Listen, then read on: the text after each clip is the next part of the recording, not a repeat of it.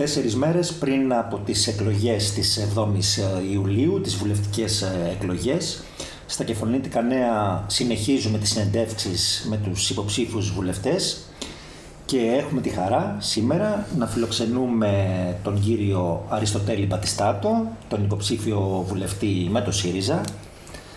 Καλώς ήρθατε. Καλώς σας βρήκα, είναι ιδιαίτερη τιμή και για μένα.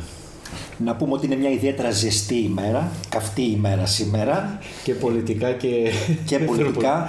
από εκεί θα ήθελα να ξεκινήσω. Από εκεί θα ήθελα να ξεκινήσω. Παρ' όλα αυτά, ε, αυτό που φαίνεται είναι ότι ο κόσμος αυτές τις εκλογές ε, δεν τις έχει σε πρώτη προτεραιότητα στη συζήτησή του. Δηλαδή δεν φαίνεται όπως άλλες εκλογικές διαδικασίες ε, το ζήτημα των εκλογών να είναι, είναι βέβαια στην πρώτη γραμμή της επικαιρότητας ή δισεογραφικά και δεν θα μπορούσε και, αλλ, και αλλιώς άλλωστε, αλλά στις συζητήσεις φαίνεται να είναι λίγο πιο υποτονικό. Έχετε κι εσείς την ίδια αίσθηση ότι ο κόσμος κάπου δεν ασχολείται, κάπου έχει κουραστεί ή απλά δεν μιλάει και περιμένει την Κυριακή να, να αποφασίσει σιωπηλά για το ποιος θα τον κυβερνήσει; Όχι, έχω την αίσθηση ότι ο κόσμος το συζητάει αρκετά από ό,τι έχω δει από τις ε, περιοδίες που έχω κάνει και με τον κόσμο που έχω συζητήσει ε, το συζητάει, έχει τις... Ε, μάλιστα να σας πω ότι έχω συναντήσει πολλούς ακόμα αναποφάσεις τους. Και ακόμα και αυτές τις μέρες έχω συναντήσει κόσμο αναποφάσιστο που το συζητάει και στα καφενεία και στις παρέες. Ε, και σίγουρα προβληματίζεται. Ε, πιστεύω ότι αυτές οι εκλογές, το διακύβευμά τους είναι εντελώς διαφορετικό βέβαια και δεν έχουν καμία σχέση με τις προηγούμενες τις ευρωεκλογές και πιστεύω ότι ο κόσμος είναι αρκετά προβληματισμένος και το συζητάει. Αυτή είναι η αίσθηση που εκλαμβάνω εγώ από τις ε, περιοδίες που κάνω. Φοβάστε την αποχή; Ε, την αποχή θα έχουμε πολύ μεγάλη εποχή, μεγαλύτερη ίσως τη φοβάμαι και δεν σας κρύβω ότι είναι και ένα από αυτά τα θέματα που θέτω στο τραπέζι όπου συζητάω και με τον κόσμο ότι τον παρακινώ να ψηφίσει και ας ψηφίσει αυτό που πιστεύει ότι είναι σωστό. Μάλιστα. Α ξεκινήσουμε λίγο να πούμε μερικά πράγματα για εσάς. Δηλαδή, ποιος είναι ο Αριστοτέλης Μπατιστάτο. Ε, κάποιος, ε, κάποια μερίδα του κόσμου δεν σας. Ναι. Είστε ένα νέο όνομα στο ψηφοδέλτιο του ΣΥΡΙΖΑ. Ναι, ναι, ναι. Είμαι ένα νέο, δεν θα μπορούσα να ήμουν παλιό γιατί είχα μια καριέρα 31 χρόνια στο στρατό στις ένοπλε δυνάμεις, στο στρατό Ξηράς. Αποστρατεύτηκα πριν τρία χρόνια με το βαθμό του ταξίαρχου. Συνεπώς δεν θα μπορούσα να είχα πριν καμία πολιτική δραστηριότητα όπως πρέπει και ορθά. Έτσι είναι. Ε, αμέσως μόλις αποστρατεύτηκα, πριν από τρία χρόνια έγινα μέλος του κόμματος. Είχα, είχα και πριν βέβαια την πολιτική μου, τις απόψεις μου, ασχολιόμουν με, με το πολιτικό γίγνεσθε. Ε, αλλά όταν αποστρατεύτηκα πλέον και μπορούσα να είμαι μέλος κόμματος, έγινα μέλος στο ΣΥΡΙΖΑ, μπήκα στη γραμματεία του Τμήματος Εργατικής Πολιτικής, ε, ήμουνα συνεργάτη στην κοινοβουλευτική ομάδα του ΣΥΡΙΖΑ ε, και τώρα εγκαταστάθηκα πλέον στο νησί μόνιμα. Αυτό ήταν και το όνειρό μου, ένα ε, πολύ βασικό στη, για την μετέπειτα πορεία μου να εγκατασταθώ μόνιμα στο νησί όταν αποστρατευτώ και να ασχοληθώ εδώ με τα κοινά, με τα νησιά μας, την Κεφαλονιά και την Ιθάκη. Η πολιτική επιλογή του ΣΥΡΙΖΑ πώς προήλθε. Είναι και λίγο σπάνια για στρατιωτικό, έτσι δεν είναι; Η πολιτική Συνήθως πηγαίνουν προς τη δεξιά. Έτσι. Ε, τότε να ξεκινήσω από λίγο πιο πριν, ε, γεννήθηκα στον Πειραιά, στο Κερατσίνι σε μια περιοχή που όπως καταλαβαίνετε... Το γνωρίζω πολύ καλά. το 17% του κουκουέ ήταν ψηλό αποτυχία όταν έβγαινε. Ε, και μεγάλωσα σε μια περιοχή που την ξέρετε καλά και οπότε είχα γύρω μου ανθρώπους που είχαν έρθει από τη Μακρόνισο, άκουγα ιστορίες. Ε, παίζει μεγάλο ρόλο το, ο κοινωνικός περίγυρος για το πώς θα διαμορφωθεί το πολιτικό DNA του κάθε ανθρώπου. Μεγάλωσα με ανθρώπους που μου έλεγαν, ε, άκουγα από παλιούς αριστερούς που είχαν γυρίσει από τη Μακρόνισο ε, να αγαπάς το κελί σου, να τρως το φαΐ σου και να διαβάζεις πολύ. Ε, αυτές οι κουβέντες με σημάδεψαν. Προέρχομαι και από μια εργατική οικογένεια άσχετα με το αν εγώ μετά με τις πανελλαδικές πέρασα σχολείο ελπίδων κλπ. Ε, προέρχομαι από μια εργατική προλεταριακή οικογένεια, οπότε το DNA μου διαμορφώθηκε αρκετά νωρίς προς τα εκεί, προς την αριστερή ιδεολογία. Ε, μετά στο στρατό δεν είχα βέβαια καμία πολιτική ανάμειξη και όταν αποστρατεύτηκα πήραν όλα το δρόμο τους. Ενδιάμεσα βέβαια, ενδιάμεσα ε, φίτησα και στο Πάντιο Πανεπιστήμιο με κατατακτήριες εξετάσεις πέρασα στο Τμήμα Πολιτικής Επιστήμης και Ιστορίας ε, και εκεί γνώρισα αρκετούς ανθρώπους, καθηγητές, συμφοιτητές και με τον Άσο τον Ηλιόπουλο και αυτός που είναι στην Κεφαλονιά σήμερα, που είναι σήμερα και αυτός έκανε στο Πάντιο ένα μεταπτυχιακό στην πολιτική επιστήμη. Είχαμε καθηγητές όπως τη Σία, την Αναγνωστοπούλου, τον Άλκη το Ρίγο, εμβληματικούς ανθρώπους της ανανεωτικής αριστεράς και εκεί έγινε η πολιτική μου όσμωση. Και η υποψηφιότητα με το ΣΥΡΙΖΑ πώς προέκυψε; Η υποψηφιότητα... Ήταν δική σας πρόταση; Ναι, προτάθηκα, ναι, το ήθελα βεβαίως, με πρότειναν και εδώ από την ομαρχιακή της Κεφαλονιάς, αμέσως δέχτηκα βέβαια, με την μεγάλη μου τιμή, δεν το συζητάω και όλες οι υποψηφιότητες ε, εξετάστηκαν από την πολιτική γραμματεία και προέκυψε Βέβαια, εγώ έχω δύο προεκλογικές περιόδους, δύο εκλογικές περιόδους, μία μετά την άλλη μου και στις δημοτικές. Οπότε από κεκτημένη ταχύτητα μια και το λέμε αυτό, πώς ναι. κρίνετε το αποτέλεσμα τόσο για το συνδυασμό σας όσο και γενικότερα. Έτσι, να πούμε δύο ναι, λεπτά ναι, να ναι, μιλήσουμε ναι, αυτό. Ε, για το συνδυασμό μου για την επόμενη μέρα και τον κύριο Φόρτε ήταν, ε, θεωρώ, μια έκπληξη. Ε, δεν περιμέναμε ότι, θα, περιμέναμε ότι θα ήταν αρκετά πιο ψηλά. Ε, Πιστεύετε ότι έπαιξε ρόλο η πόλωση που υπήρξε ανάμεσα. Ναι, ναι, ναι, ναι. Η πόλωση και η συσπήρωση τη, στο στρατόπεδο του κυρίου Παρίσι στην παράταξή του ε, και εντάξει δεν τα καταφέραμε Στο, τώρα στο, στο ΣΥΡΙΖΑ, εδώ με στις βουλευτικές, υπήρξε μια φημολογία, όχι πολύ έντονη είναι η αλήθεια, ότι ο ΣΥΡΙΖΑ δυσκολευόταν να βρει υποψήφιους. Ισχύει αυτό, όχι, είναι αλήθεια; Όχι. Για την κεφαλονιά και την Ιθάκη, όχι. Όχι, όχι. όχι. Υπήρχαν, Μάλιστα, αστευόμενο την πρώτη μέρα, δεν ξέρω αν ήσασταν εκεί, που είπε ότι είμαι ποσόστοση φίλου. Ναι, ναι, ναι, όχι, όχι, δεν είχαμε.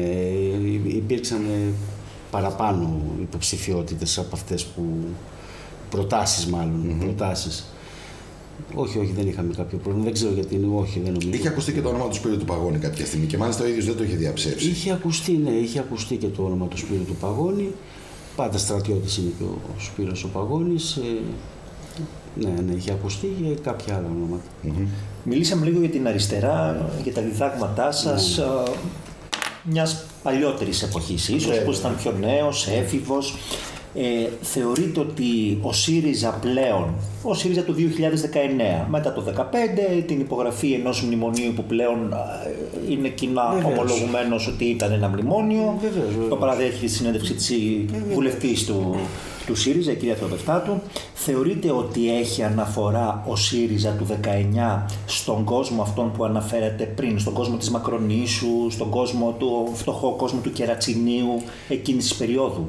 Πιστεύω ναι, ε, πιστεύω πως έχει αναφορά και μάλιστα ε, το δείχνουν και τα, και τα ποσοστά και τα αποτελέσματα σε αυτές τις περιοχές, τα εκλογικά, ε, αλλά πιστεύω ότι ο ΣΥΡΙΖΑ ναι, έχει ακόμα αναφορά στον αριστερό κόσμο παρά την ε, συνθηκολόγηση, να το πούμε, την, ε, που έγινε τον Ιούλιο του 2015 και την ε, αναγκαστική υπογραφή του Τρίτου Μνημονίου.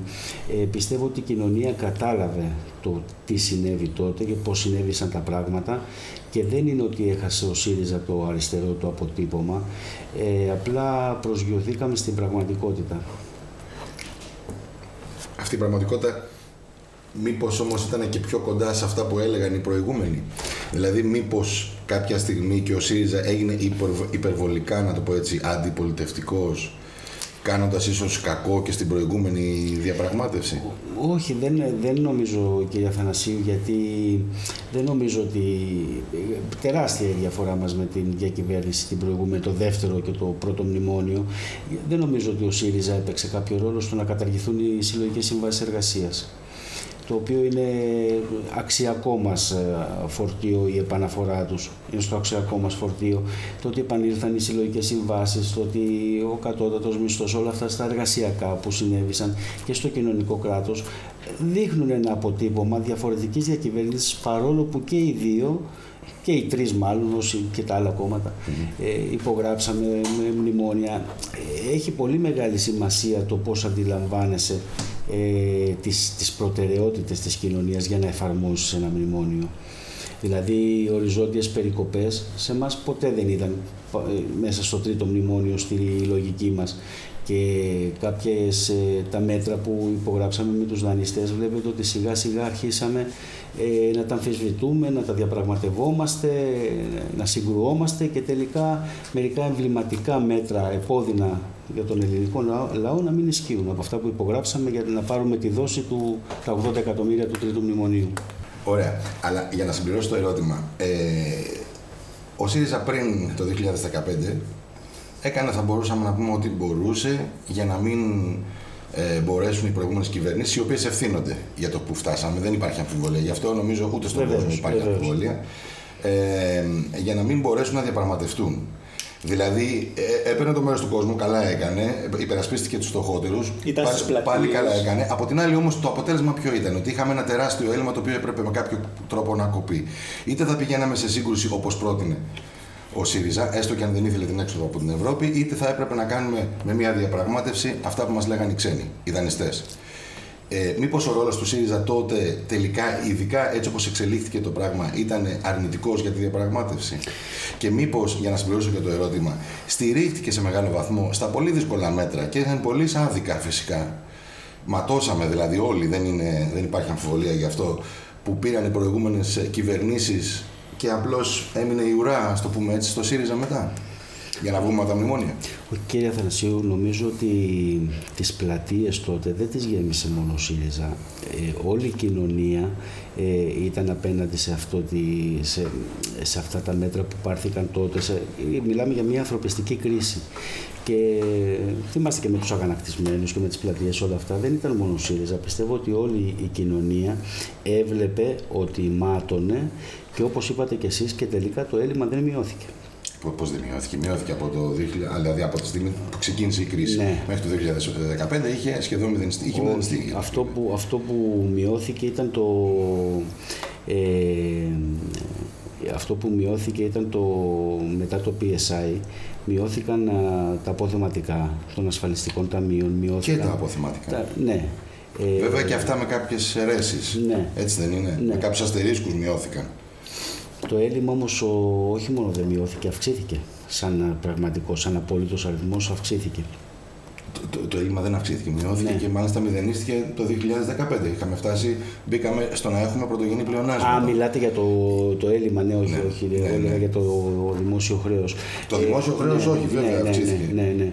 Ε... Δηλαδή, μας λείπαν τα λεφτά για να πληρώσουμε μισθούς και συντάξεις, να το πούμε έτσι. Ναι. Εντάξει, θα μπορούσαμε ναι. να συγκρουστούμε με τους Ευρωπαίους, να ναι. πούμε δεν πληρώνουμε, δεν μπορούμε να πληρώσουμε.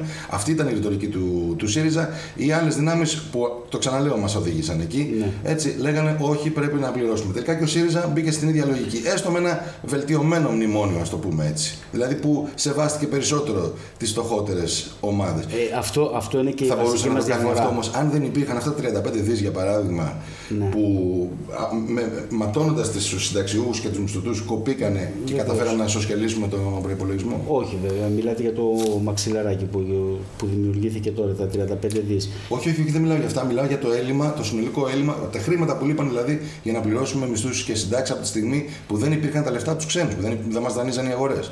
Όχι, μα και, και γι' αυτό το λόγο τελικά αναγκαστήκαμε να πάμε σε τρίτο μνημόνιο. Γι' αυτό το λόγο αναγκαστήκαμε να πάμε σε τρίτο μνημόνιο. Όχι, η ρητορική μας ήταν πιο ριζοσπαστική, ε, ομολογουμένως τα προηγούμενα χρόνια. Ε, αλλά καταλάβαμε ότι τελικά πρέπει να συμβιβαστούμε ε, για να μπορέσει να, να, η κοινωνία τελικά να σταθεί στα πόδια της. Ε, και όπως είπε και ο Πρωθυπουργός σε παλιότερη συνέντευξή του νομίζω στον κύριο Παπαχελά και εμείς κάναμε λάθη.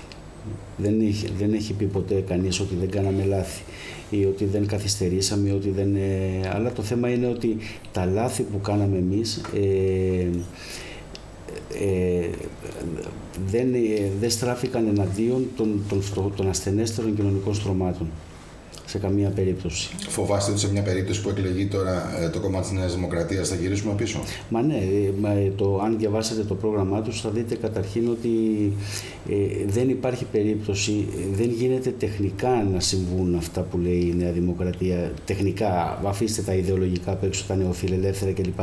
Τεχνικά δεν γίνεται γιατί ε, εάν μειωθεί κατακόρυφα η φορολογία που έχει ξανασυμβεί στην Ελλάδα, θα σας πω πότε, ε, δεν γίνεται να συνεχίσουμε να ζούμε έτσι χωρίς να περικοπούν δαπάνες. το από πού θα περικοπούν αυτές οι δαπάνες δεν το έχει πει ποτέ και κανείς στη Νέα Δημοκρατία. Ε, λένε κάποια πράγματα για μειώσεις ε, των εισφορών κλπ. που θα δημιουργήσουν και αυτές μία τρύπα στο, στον ΕΦΚΑ.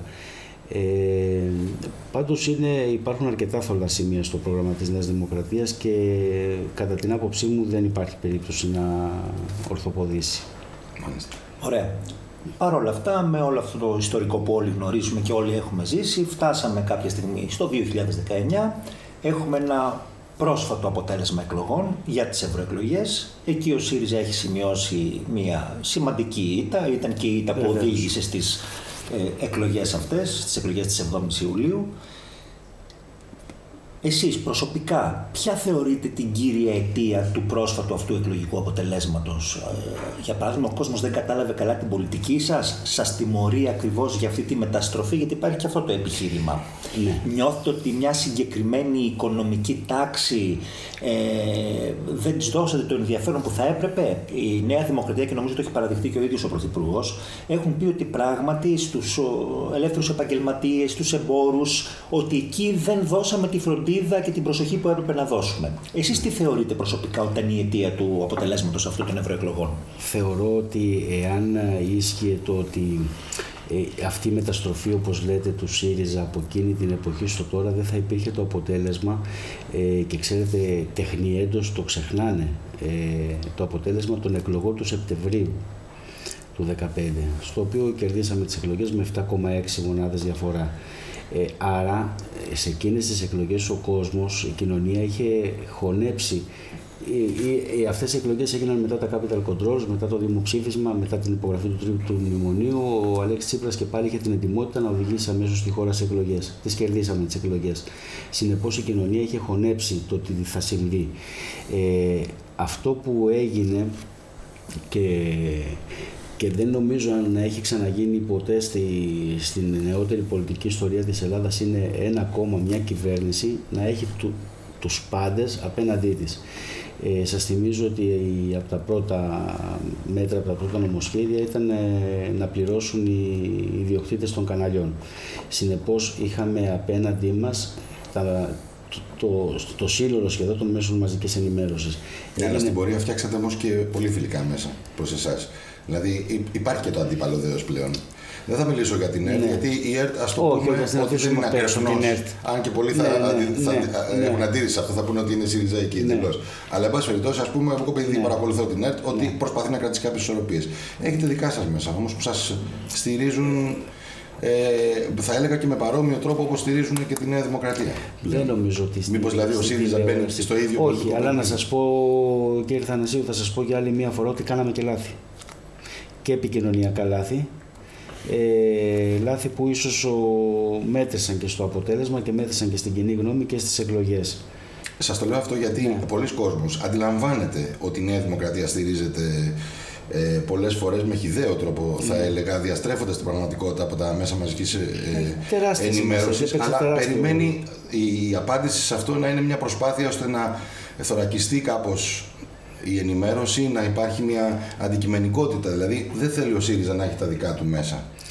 Όχι, δεν, είναι, δεν θα μπορούσε να γίνει μόνο έτσι και ξέρετε σήμερα δεν είναι μόνο τα, η τηλεόραση, το ραδιόφωνο, είναι τα social media, παίζουν πάρα πολλά πράγματα ρόλο και ε, ζούμε στην εποχή των τρόλ, μην το ξεχνάμε, τα fake news, το πόσο γρήγορα διαδίδονται.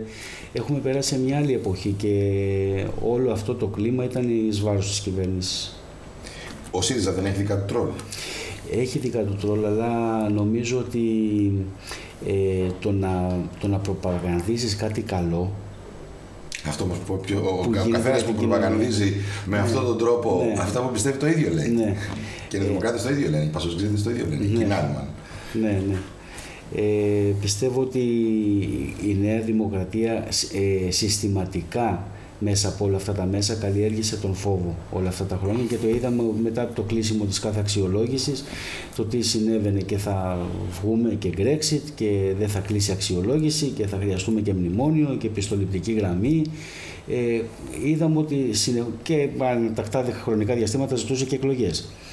Ε, καλλιεργήθηκε ο φόβος, καλλιεργήθηκε συστηματικά και πιστεύω ότι έπαιξε ένα πολύ σημαντικό ρόλο στην κοινωνία. Φοβάστε μήπως ο ΣΥΡΙΖΑ, γιατί κακά τα ψέματα. Υπάρχει πολιτική ατομία, αλλά δεν, υπάρχουν, ε, δεν υπάρχει άσπρο μαύρο σε αυτό. Δηλαδή ναι. δεν είστε εσείς όλοι άγγελοι και οι άλλοι είναι διάβολοι. Όχι βέβαια. Ε, η εξουσία διαφθείρει, έτσι δεν είναι; Ε, φοβάστε μήπως ο ΣΥΡΙΖΑ στην αν ξαναβγεί η κυβέρνηση στην επόμενη περίοδο, όπως είχε κάνει το Πασόκ, αν θυμόμαστε καλά. Ναι, Μετά ναι, ναι. ήταν άλλο το Πασόκ το 81, άλλο το Πασόκ το 85, πέσει στην ίδια παγίδα και αρχίσει να δημιουργεί τη δική της διαπλοκή. Ειδικά αν υπάρχει μεγαλύτερο οικονομικό περιθώριο. Γιατί τώρα κακά τα ψέματα η Ευρώπη κρατάει τα γέμια, δεν μπορούσες να κάνεις. Και να θέλεις να διαφθαρείς δεν είναι εύκολο. Είναι το μόνο που δεν φοβάμαι γιατί έχουμε μια τεράστια διαφορά από το Πασόκ εκείνης της εποχής.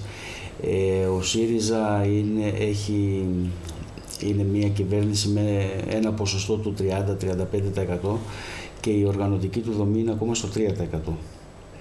Ε, δηλαδή δεν έχουμε την, ε, τη διείσδυση στην κοινωνία οργανωτικά με αυτή που είχε τότε το ΠΑΣΟΚ της περίοδου 81-89 με τα, στα συνδικαλιστικά όργανα, στις ομάδες. Ο ΣΥΡΙΖΑ δεν έχει αυτή την οργανωτική δομή. Από την άλλη πλευρά, όταν είχα ρωτήσει πριν αρκετά χρόνια την κυρία Θεοπεφτάτου, ναι. ακριβώς αυτή την ερώτηση. Ναι. Δηλαδή, φοβάται ότι, το, ότι ο, ο ΣΥΡΙΖΑ μπορεί να εξελιχθεί σε ένα νέο Πασόκ. Ναι. Μου είχε πει όχι, δεν το φοβάμαι και όταν την είχα ρωτήσει το γιατί, μου είχε απαντήσει ότι το Πασόκ είχε κάνει το λάθος να είναι ένα αρχηγικό κόμμα, ναι. ενώ στο ΣΥΡΙΖΑ λειτουργούν πάρα πολύ οι συλλογικότητες και τα όργανα. Ναι. Αυτό μήπως έχει αρχίσει να μεταστρέφεται τώρα; Δηλαδή, βλέπουμε τον Πρωθυπουργό και την ομάδα του να έχουν μάλλον κύριο λόγο και υπάρχουν και πολλές γκρίνιες από κατώτερα ναι. στελέχη ότι υπολειτουργούν τα όργανα, είναι ομαρχιακές έχουν αδειάσει σε ένα μεγάλο βαθμό;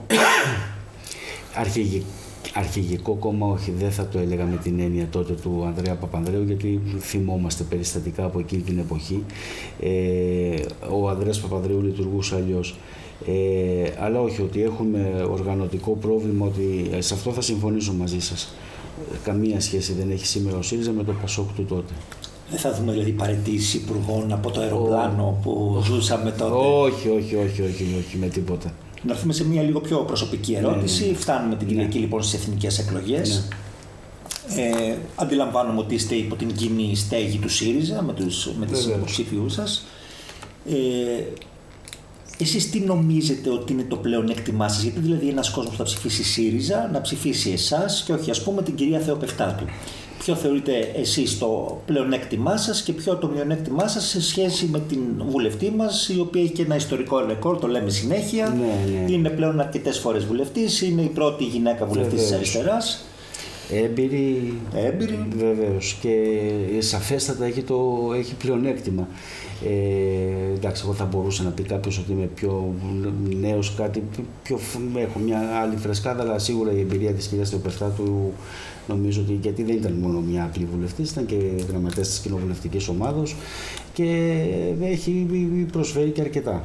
Έχει προσφέρει και σε μια δύσκολη περίοδο. Και σε μια δύσκολη περίοδο. Το αναγνωρίζει ο κόσμος ασχέτως των πολιτικών του προτιμήσεων. Ωραία, πάμε λίγο στα δικά μας, να δούμε λίγο τα προβλήματα που ταλαιπωρούν ε, την κεφαλονιά.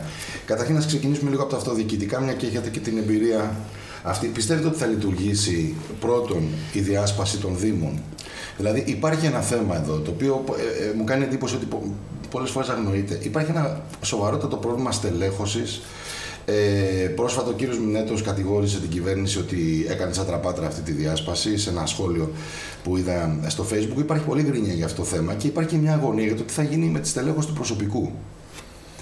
Μπορεί να λειτουργήσει μια διάσπαση αν δεν υπάρχει το κατάλληλο προσωπικό; Μπορεί να λειτουργήσει και νομίζω ότι προβλέπονται, προβλέπονται σε, διά, σε διάφορους συγκυκλίους που έχουν εκδοθεί το πώς θα στελεχωθούν οι υπηρεσίες σε πρώτη φάση, σε δεύτερη φάση, ε, αλλά σε, σίγουρα είναι ένα δύσκολο εγχείρημα.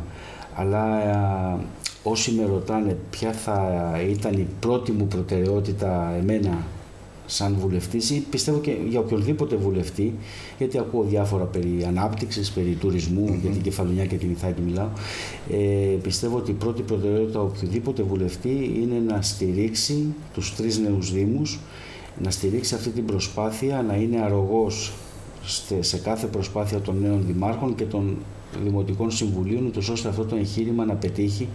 Ε, δεν είναι δύσκολο. Έχει τις δυσκολίες του, αλλά ε, μπορούμε να τα καταφέρουμε εάν όλοι δείξουμε το απαραίτητο ενδιαφέρον. Και αν βάλουμε μέσα σε αυτό το μείγμα και την απλή αναλογική, μήπως η κατάσταση γίνει εκρηκτική; Ε, όχι, όχι, δεν, θα, δεν νομίζω ότι θα γίνει εκρηκτική, γιατί ξέρετε, κύριε Θανασίου, η απλή αναλογική, εκτός από συνεργασίες, προβλέπει και τη λογοδοσία. Έχει αυξημένη λογοδοσία ο κάθε εκλεγμένος δημοτικός σύμβουλος. Δεν είναι όπως πριν που μια παράταξη ας πούμε, του, εδώ στο Δήμο του κυρίου Παρίσι είχε 20 ας πούμε και οι, οι άλλοι 2-3 έναν και ε, δεν ξέρω αν θυμάστε προφανώς την εικόνα του Δημοτικού Συμβουλίου έλειπαν οι μισοί. Ναι. Ε, τώρα δεν θα μπορεί Και να δεν ήταν συμβεί. μόνο αυτό το πρόβλημα. Ναι, όχι, δεν ήταν. Λέ- Λέω το, το πρόβλημα ότι ο- ε, μέχρι και ο, απουσίαζαν από τα δημοτικά συμβούλια. Ενώ τώρα ο κάθε δημοτικός σύμβουλος ο οποίος στηρίζει έναν τον συνδυασμό του, του νέου δημάρχου ε, θα πρέπει να πει σε αυτούς που τον ψήφισαν το γιατί ε, στηρίζει, το γιατί δεν στηρίζει μία πρόταση ε, δεν είναι τόσο απλό το θέμα. Δηλαδή έχουν αυξημένες ε, ευθύνες και οι Δημοτικοί Συμβουλοί με αυτή την... ε, οπότε πιστεύω ότι όλοι θα σταθούν στο ύψος τους, θα αναλάβουν τις ευθύνες τους και δεν, θα, δεν νομίζω ότι θα έχουμε κυβερνησίες και μικροπολιτικές. Πάντως ο προεκλογικός αγώνας δεν έδειξε ακριβώς αυτό. Δηλαδή, ενώ περιμέναμε να είναι λίγο πιο ήπιος, Ναι. λίγο πιο πολιτισμένος, μάλλον ήταν πάλι Ναι. ακραία τα Ε, συνθήματα. εντάξει, ο προεκλογικός αγώνας Υπήρξαν, μια και είσαστε Ναι, και έχετε αυτή ναι, τη διπλή ναι, ιδιότητα. ναι. Υπήρξαν κρούσεις από άλλους συνδυασμούς προς υποψήφιους, όπως ακούστηκε, Ναι. του δικού σας συνδυασμούς μεμονωμέ, συνδυασμούς Ναι. μεμονωμένα, ώστε να υπάρξουν υπόγειες συμμαχίες, ας το πούμε έτσι. Έχετε Ε, εσείς για τώρα, υπόψη σας για, κάτι για τέτοιο; μετά τις εκλογές; Ναι, ναι, ναι. Όχι, όχι. Όχι, δεν υπήρξαν. Όχι, όχι, όχι. Εσείς πιστεύετε λοιπόν ότι αυτό μπορεί να πετύχει, δηλαδή ότι μπορούν να βρεθούν οι απαραίτητες συνενέσεις. Βεβαίως, βεβαίως, βεβαίως. Γιατί σε κάποιους Δήμους είναι και ιδιαίτερα δύσκολο. Δηλαδή στο Δήμο της Άμμης, για παράδειγμα, Ναι. ε, ο, και, Και στο εδώ, Δήμο και στο Αργοστολίου. Δήμο Αργοστολίου, αλλά η διαφορά είναι, ας το πούμε, λίγο μικρότερη. Είναι λίγο δεν, μικρότερη. Ε, εκ πρώτης δεν φαίνεται να υπάρχουν ε, οι προποθέσει για να υπάρχουν συνενέσεις. Δηλαδή, ούτε αυτοδυναμίες, ούτε εύκολα θα μπορεί να πάρθει μια απόφαση. Μα γιατί να μην πάρθει μια απόφαση και ε, σας ε, θυ- υπενθυμίζω καταρχήν ότι οι περισσότερες των αποφάσεων ε, και πριν ε, λαμβάνονταν με ε, πλειοψηφία. Η πλειοψηφία όμως που είχε ο Υπήρχε. Δήμαρχο. Ε, Δηλαδή, αν- Δηλαδή, δεν είχε εξασφαλισμένη. Δηλαδή, αν γίνει, ας πούμε, τώρα ένα, με ένα παράδειγμα, τώρα έτσι ένα χοντρό, ας πούμε, ο βιολογικός στη Λιβαθό, υπάρχει δηλαδή περίπτωση να πει κάποιος να μην γίνει; Εγώ πιστεύω ότι υπάρχει αν παίζονται παιχνίδια πίσω από αυτό. Ε, Πολιτικά τώρα, παιχνίδια ε, και δεν πιστεύετε θέλω- ότι αυτό θα το δεν- καταλάβει ο κόσμος. Δεν θέλω καν να το σκέφτομαι. Δηλαδή, αυτοί που ψήφισαν, τώρα έτσι είπαμε ένα παράδειγμα για τη Λιβαθό, αυτοί που ψήφισαν τους δημοτικούς συμβούλους της Λιβαθούς, ας πούμε. τους και- κυνηγάνε. ε, μα ε, είναι αυτονόητο. Ωραία. Στο θέμα της υγείας τώρα. Ναι. Υπάρχει ένα πραγματικά μεγάλο πρόβλημα. Ε, και το, πρό- το πρόβλημα αυτό μπορεί εύκολα να γίνει εκρηκτικό ε, με, στην περίοδο του τουρισμού, όπου ο, πολλαπλα, ο πληθυσμός της Κεφαλονιάς πολλαπλασιάζεται.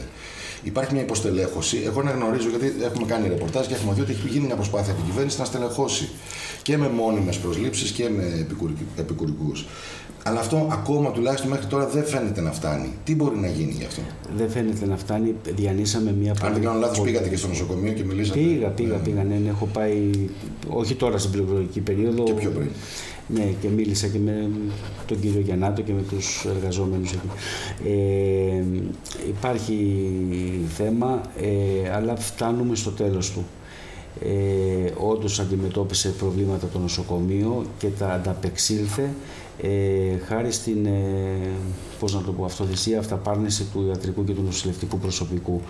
Ε, ξεπέρασαν τις δυνάμεις τους, στάθηκαν όρθιοι και, στάθη, και κράτησαν και το νοσοκομείο όρθιο.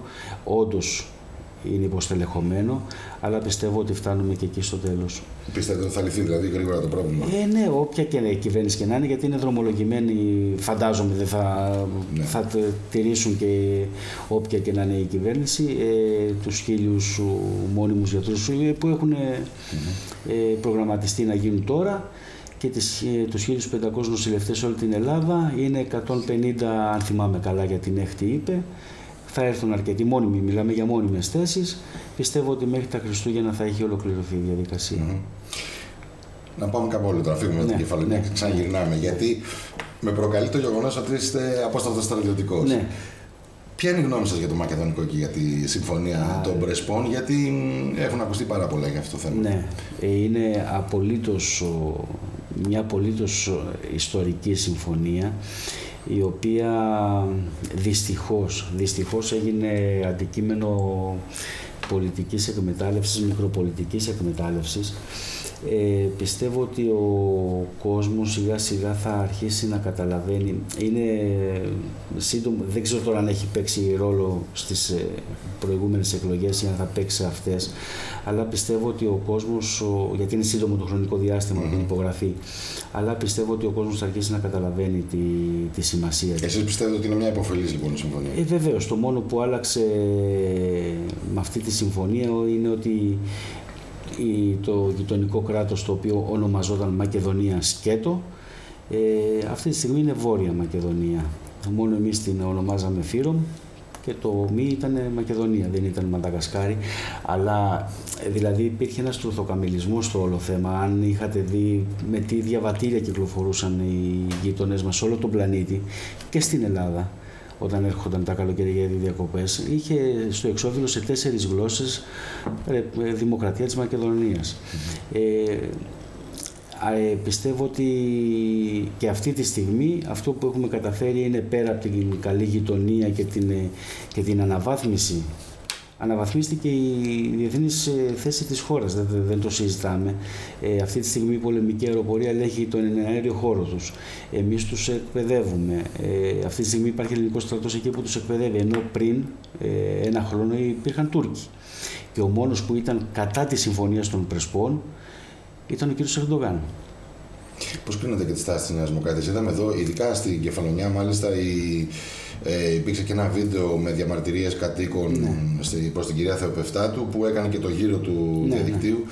Απ' την άλλη βλέπουμε σήμερα την Δημοκρατία μάλλον αλλάζει κάπως. Ε, ναι, τώρα αυτή τη στιγμή ο κ. Μητσοτάκης ε, το μόνο που έχει πει είναι και θα αντιμετωπίσει τεράστιο πρόβλημα γιατί ο, η ρητορική του η προηγούμενη μέχρι να υπογραφεί η Συμφωνία των Πρεσπόρ ήταν εντελώς αντίθετη με αυτή που υπάρχει τώρα. Τώρα τι είπε την προηγούμενη εβδομάδα ότι θα θα βλέπει, θα παρακολουθεί την ορθή τήρησή της. Ναι. ναι.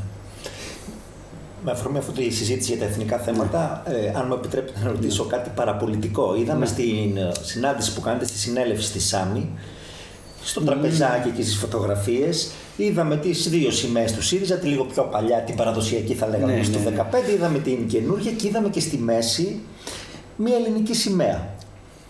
Εγώ προφανώς δεν είμαι από αυτούς που λέω ότι υπάρχουν πατριωτικά και μη πατριωτικά κόμματα. Έτσι προφανώς. Γι' αυτό και το θεωρώ ας πούμε, την ερώτηση από την παραπολιτική στήλη μας, θα έλεγα.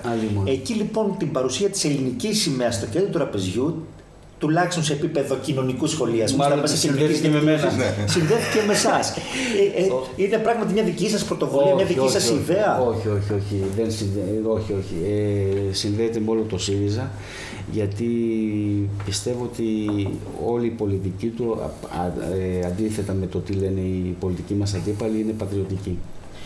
Ωραία. Ε, να μείνουμε λίγο σε αυτό το κομμάτι, μάλλον το ανοίξουμε λίγο. Ναι. Είστε ένας στρατιωτικός απόστρατος, ναι. επομένως και έμπειρος. Ναι. Ανησυχείτε καθόλου για τα, με την Τουρκία, για αυτά που γίνονται και που διαβάζουμε, γιατί ενδεχομένως να μην έχουμε και πλήρη εικόνα. Όχι, γιατί πάντοτε το Υπουργείο Εθνικής Άμυνας και η στρατιωτική κινούνται με έναν άλλον ρυθμό και τρόπο. Εσείς φοβάστε προσωπικά για ένα επεισόδιο θερμό ή πιο μέτρια ένταση. Δεν, δεν φοβάμαι καθόλου. Ε, διαφωνώ κάθετα και με τον κύριο Σιμίτη με αυτά που είπε. Ε, η διεθνή θέση της χώρας αυτή τη στιγμή είναι πάρα πολύ αναβαθμισμένη και το αναγνωρίζουν όλοι. Η Τουρκία έχει μια σταθερή πολιτική από το 1973-1974 και μετά τη δημιουργία τετελεσμένων ε, αλλά έχει τεράστια προβλήματα. Ε, καταρχήν έχει τεράστια οικονομικά προβλήματα και πάντα είχε την, ε, η πολιτική που ασκούσε εξωτερική ήταν όταν είχε μεγάλες κρίσεις στο εσωτερικό να, να προσπαθεί να τις, ε, να τις εξάγεις, στο, να τις βάζει στο εξωτερικό.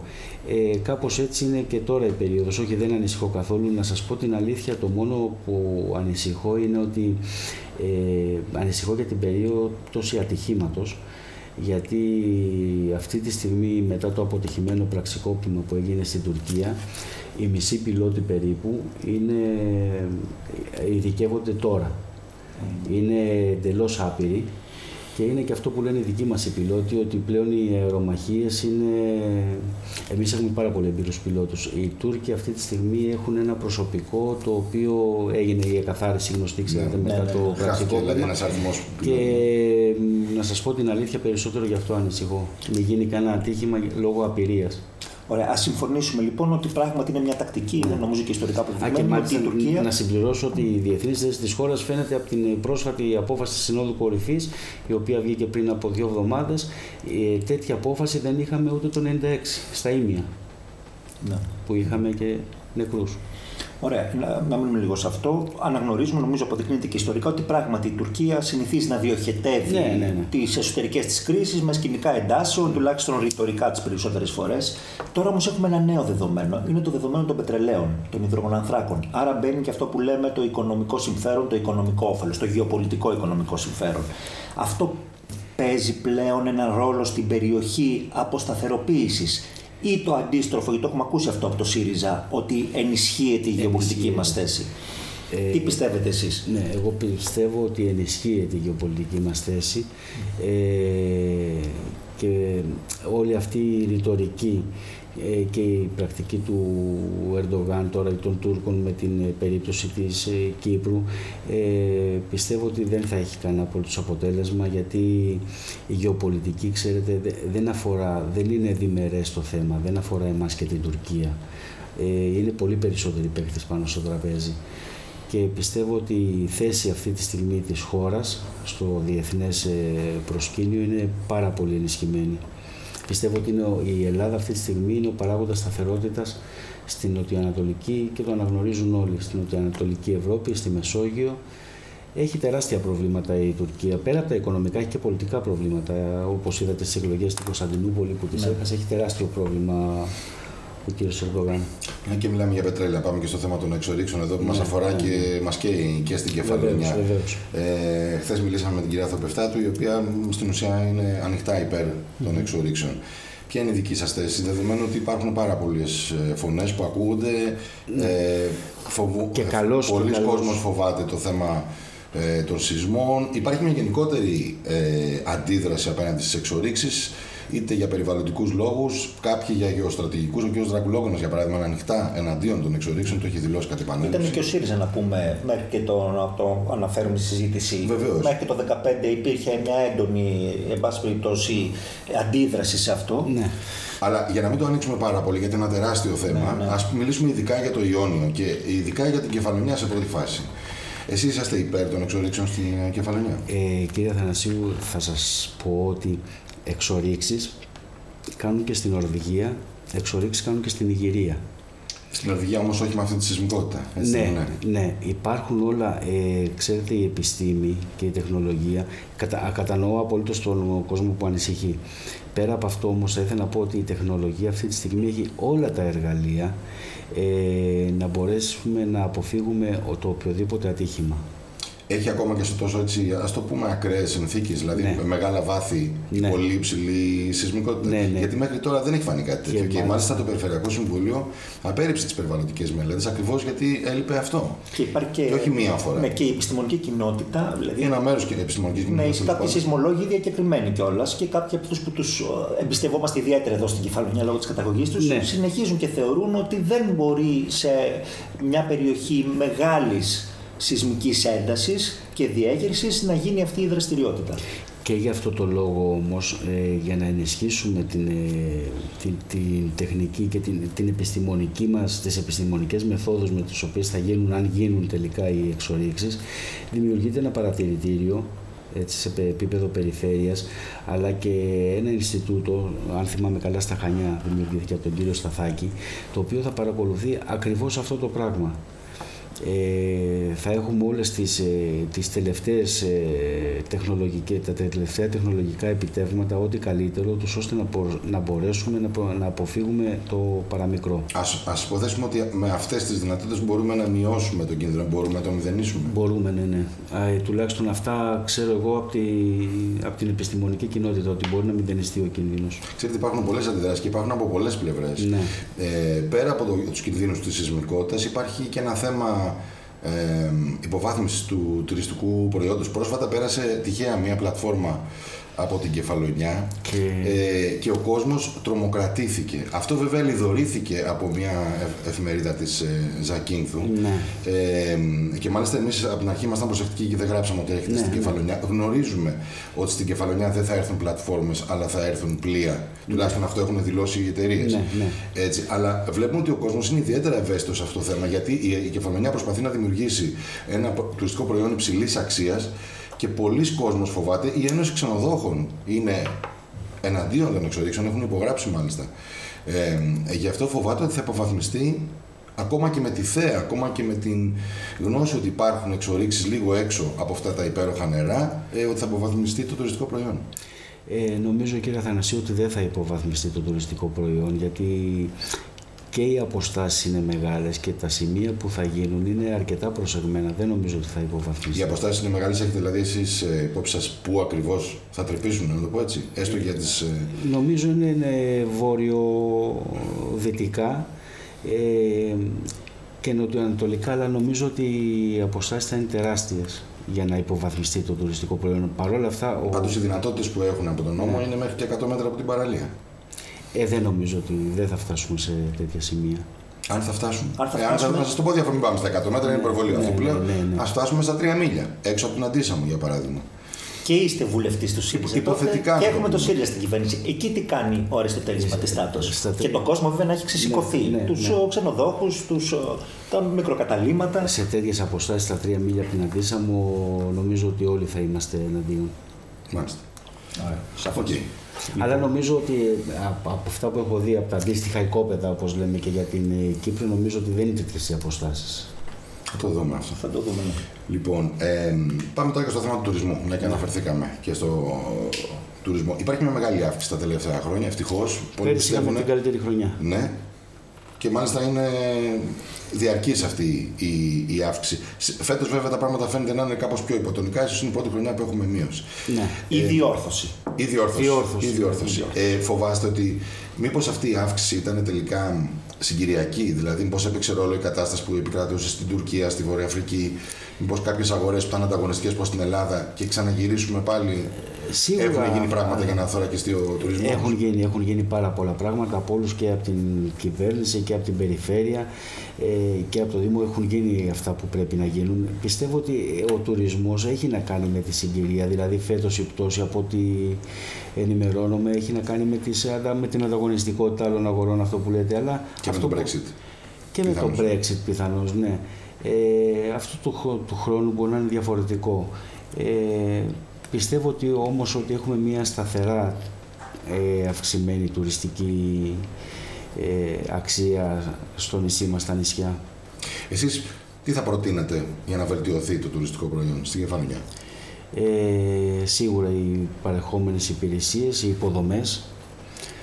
Θα θέλετε να μας πείτε πιο συγκεκριμένα, ναι. οι υποδομές τι εννοούν; Και το, το λιμάνι του εργοστολίου και οι μαρίνες, ε, και οι ξενοδοχειακές μονάδες ε, ε, του νησιού να, να αυξηθούν, να γίνουν πιο σύγχρονες. Το οδικό δίκτυο δεν το συζητάμε. Ξέρετε κάτι σε μια πρόσφατη ερεύνα που έγινε που είχα παρακολουθήσει ναι. το ΤΕΙ, το πρώτο πράγμα το οποίο θεωρήθηκε από τους ξένους ότι είναι προβληματικό είναι οι ταμπέλες. Ε, Αλλά γενικότερα το οδικό δίκτυο στην Κεφαλονιά πάσχει. Πάσχει όχι μόνο για, ε, με αποτέλεσμα οι ξένοι να μην είναι ευχαριστημένοι. Ακόμα και εμείς σπάμε τα αυτοκίνητά μας, να το πω έτσι. Και φανταστείτε οι Άγγλοι που οδηγούν και ανάποδα. Στη, στην Παλική το πρόβλημα είναι πια πολύ μεγαλύτερο. Γιατί φτάσαμε σε αυτό το σημείο, Γιατί δηλαδή έχει μείνει το οδικό δίκτυο τόσο καιρό και με αυτή την κυβέρνηση; Αν και δεν είναι θέματα, μόνο υπάρχει ο Δήμος, υπάρχει η περιφέρεια. Ναι. ναι, και με αυτή την κυβέρνηση τώρα. Και αν μου επιτρέπει να είμαστε ακριβείς, περάσαμε βέβαια και ένα μεγάλο σεισμό. Ναι, αλλά ήταν το 2014. Πριν καν ναι. αναλάβει αυτή η κυβέρνηση. Υπήρξαν καθυστερήσεις, αλλά ε, για τα του σεισμού, για την αποκατάσταση των ζημιών, των ζημιών από το σεισμό. Ε, αλλά το δικό δίκτυο της Κεφαλονίας έχει παραμεληθεί εδώ και πάρα πολλά χρόνια. Υπάρχουν τώρα βέβαια κάποιες μελέτες, ε, πιστεύω ότι θα προχωρήσουν. Να επιστρέψουμε λιγάκι στο, στο ΣΥΡΙΖΑ, στον τοπικό ΣΥΡΙΖΑ. Ναι. Ε, να πούμε κάτι που το έχουμε γράψει εμείς στην εφημερίδα. Ναι. Ε, τουλάχιστον μέχρι και προχθές δώσατε μία εικόνα ενός τοπικού ΣΥΡΙΖΑ, ενός ΣΥΡΙΖΑ εξωτερικού και ενός ΣΥΡΙΖΑ εσωτερικού. Τι εννοώ; Το είδα, το Το διάβασα. διαβάσατε. Σας βλέπα μέσα συνέχεια σε επισκέψεις, σε, σε χώρους εργασίας, συναντήσεις ναι, με ναι. ανθρώπους, ακόμα και σε καφενεία, γιατί Ναι, η πολιτική ναι, ναι. το έχει και Ναι, αυτό. ναι, ναι, το ναι, έχει ναι. και αυτό. Και από την άλλη είδαμε την, α, ή μάλλον δεν είδαμε την κυρία Θεοπεφτάτου Ναι. σε τόσες πολλές δημόσιες εμφανίσεις. Ενώ όχι, Σχεδόν καθόλου. όχι συνελεύσει, ενώ αυτό στην καθημερινότητα που λέμε, όπως το κάνατε εσείς. Αυτό έγινε συντονισμένα, Όχι, δηλαδή όχι, ανέλαβε όχι. κάποιο έργο της οργάνω, της ανασύστασης της τοπικής οργάνωσης, ή ήταν ένα τυχαίο περιστατικό που απλά το καταγράψαμε εμείς Όχι, και όχι, το όχι, είδαμε; όχι. Μόνο εσείς το καταγράψατε. όχι. όχι, όχι. Πιστεύω ότι και η κυρία Θεοπεφτάτου έχει συναντήσει κόσμο, έχει κάνει τις επαφές, με- μιλάει με την κοινωνία. Έχουμε ξεκινήσει τώρα από την προηγούμενη εβδομάδα ε, πα- την παρουσ- τις παρουσιάσεις του, του ψηφοδελτίου. Όχι, όχι, ήταν πιστεύω τυχαίο. Το, το διάβασα και το, το ΣΥΡΙΖΑ εσωτερικού και εξωτερικού το, Να αναφέρουμε και την τρίτη υποψήφια, η οποία είναι η κυρία ναι, Σταθού. και- ναι, η κυρία Σταθοπούλου, Άννα από την Ιθάκη, μια εξαιρετική υποψηφιότητα. Ωραία. Ποιες είναι οι προσδοκίες, τι πιστεύετε ότι, που μπο- πιστεύετε ότι μπορείτε να φτάσετε; Δεν θα μιλήσω για την έδρα, στόχος είναι να την κερδίσετε προφανώς. Ε, πιστεύετε Είναι ότι ο ΣΥ- δεδομένο. Είναι δεδομένο. Μην τα- Δεν πας περιπτώσει. Ε, Στη πανελλαδικά πιστεύετε ότι η ΣΥΡΙΖΑ μπορεί να κερδίσει τις εκλογές; Πιστεύω, ναι. Πιστεύω ότι μπορεί να κερδίσουμε, όπως είπε ο Πρωθυπουργός, έστω και με μία ψήφο. Ωραία. Και αν υποθέσουμε ότι κερδίζει ο ΣΥΡΙΖΑ, την, την έθεσα και στον κύριο Λιόπουλο πριν από λίγο, ήμασταν μαζί μάλιστα. Στην ερώτηση, αν υποθέσουμε ότι κερδίζει ο ΣΥΡΙΖΑ και δεν έχει αυτοδυναμία. Που για να πούμε προφανώς, και την ναι. αλήθεια φαίνεται ένα σενάριο, το, το να έχει αυτοδυναμία φαίνεται μάλλον το πιο δύσκολο ναι, σενάριο είναι- αυτή τη ναι, στιγμή. ναι, ναι. Πώς ακριβώς θα κινηθεί ο ΣΥΡΙΖΑ; Ε, με τις διερευνητικές εντολές θα πάρουμε και πιστεύω ότι θα, ε, όπως έχει πει και ο Πρωθυπουργός, ότι θα βρούμε εκείνες τις δυνάμεις με τις οποίες θα κάνουμε τις προγραμματικές μας συγκλήσεις και πιστεύω ότι θα προχωρήσουμε μπροστά. Ποιες δυνάμεις θα είναι αυτές Ε, συγκεκριμένα. πιστεύω όχι η Νέα Δημοκρατία. Όχι η Νέα Δημοκρατία, Έτσι το όπως κοινά. είναι. Ε, Φλερτάρετε αρκετά με το κοινό. ναι. Προσπαθείτε, αλλά δεν θέλει. ε, εκείνο θα φλερτάρει. Έχει γυρίσει πλάτη, νομίζω. Ναι, ναι. Πεισματικά. ναι. Ε, Θα δούμε ποιοι θα είναι. Α πούμε ποιοι δεν είναι. Ε, Δεν είναι Νέα Δημοκρατία. Εντάξει, να μην συζητήσουμε για. Εντάξει. Ε, πιστεύω με όλους τους υπόλοιπους. Μπορείτε με όλους τους υπόλοιπους. Και με τον κύριο Βελόπουλο ακόμα. Όχι. Όχι, όχι, όχι, όχι, όχι, όχι. Ναι, ναι. Ε, Εννοούσα τους... ε, Ωραία.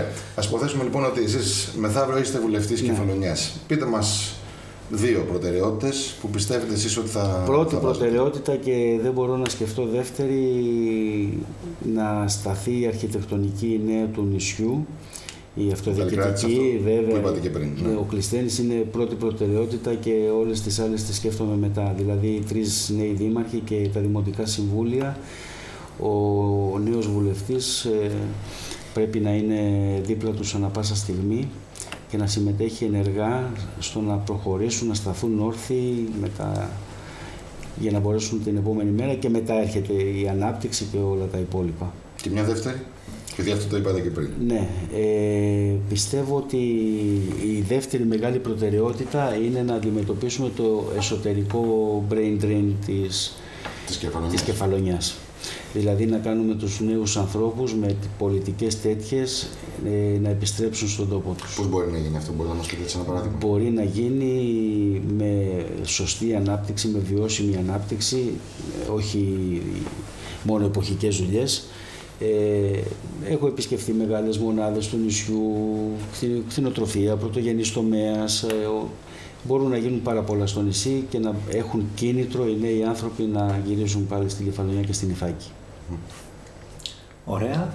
Ε, αντί επιλόγου, να πούμε ότι ασχέτως το τι μπορεί να νομίζει ο κόσμος ή να έχει περάσει στην κοινωνία στα παλιά χρόνια που είπατε της αριστεράς, ε, αρκετοί στρατιωτικοί βρεθήκαν και αυτοί στα ξερονίσια Βέβαια, και βέβαια. πολλοί από αυτούς είχαν και σημαντική αντιστασιακή δράση και ειδικά στη δικτατορία, να το αναφέρουμε αυτό. Αυτό που εμένα προσωπικά μου προκάλεσε εντύπωση με την σημερινή μας συνέντευξη είναι ότι βλέπω ένα νέο πρόσωπο της αριστεράς, λίγο διορθωμένο, που απαντάει κοφτά και χωρίς να μακρηγορεί. Ό,τι είναι να πει το λέει σύντομα. Και αυτό νομίζω είναι μια κατάκτηση στο πρόσωπό Είναι από σα. την παλιά ταινία που λέγαμε στρατιωτικό και τα Τα λέει λέει τσικουράτα. Σας ευχαριστούμε πάρα πολύ. Ευχαριστούμε καλά. τον Αριστοτέλη Πατιστάτο και του ευχόμαστε κάθε καλό, καλή επιτυχία Και στη εγώ νέα σας ζωή που ευχαριστώ πάρα ξεκινάει. πολύ. Σας ευχαριστώ πάρα πολύ. Να είστε καλά.